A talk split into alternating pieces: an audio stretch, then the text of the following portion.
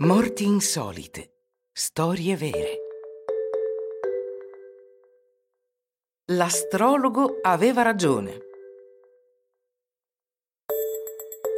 Il 30 giugno 1559 avrebbe dovuto essere un giorno di festa alla corte francese.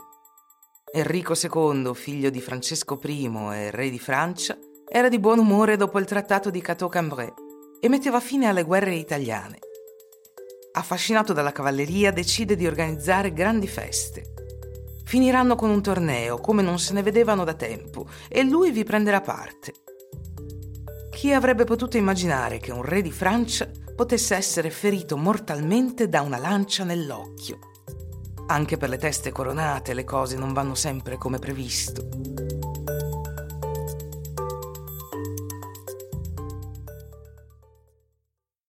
In questo giorno di giubilo Enrico II è all'apice della sua gloria. La guerra è finita, sta per sposare sua sorella con il duca di Savoia e sua figlia maggiore con il re di Spagna.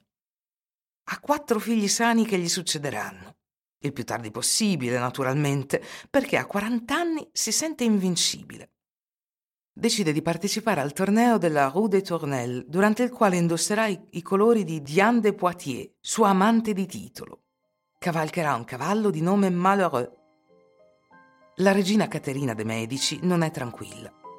Ha consultato Nostradamus, il suo astrologo, che annuncia il peggio.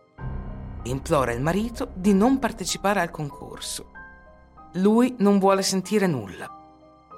Le due donne assistono al torneo dalle tribune. Un primo passaggio con il duca di Savoia e un secondo con il duca di Guisa non sono sufficienti. Il re vuole impressionare la sua bella ed esige un terzo. È quindi il turno del conte di Montgomery, nonostante le sue proteste. Il giovane ha rotto la sua lancia durante una precedente giostra, ma non l'ha cambiata. È quindi una lancia rotta che, con sorpresa di tutti, entra nell'occhio del sovrano dopo aver sollevato la visiera del suo elmo. Gli trafigge il cranio ed esce dall'orecchio. Il re cade da cavallo. Il ferito è portato al suo palazzo di Tournelle, dove chiede di salire le scale. Nei giorni seguenti i medici accorrono da ogni dove, compreso Ambroise Paré. Ma anche questo grande uomo d'arte non può fare nulla. Il pezzo di lancia è ancora conficcato nel cervello reale e la ferita si infetta. Il 10 luglio è la fine del re Enrico II che, si dice, avrà emesso un solo grido durante il suo calvario. Questa è la triste fine di un re di Francia, che prefigura il termine della sua dinastia perché nessuno dei suoi numerosi figli avrà eredi per salire al trono.